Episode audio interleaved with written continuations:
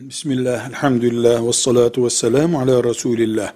Mülk suresi, Kur'an-ı Kerim'in 29. cüzünün ilk iki buçuk sayfasının adıdır.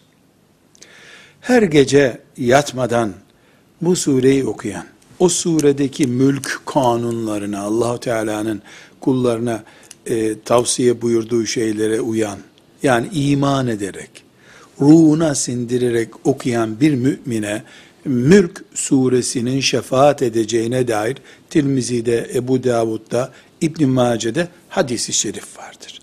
Ne demek hadisi şerif var? Resulullah sallallahu aleyhi ve sellem böyle bir müjdede bulunmuştur. Mülk suresi şefaat eder. O şefaatle mümin kabir azabından kurtulur. Rabbinin cennetine kavuşur. Biiznillahi teala. Velhamdülillahi Rabbil alemin.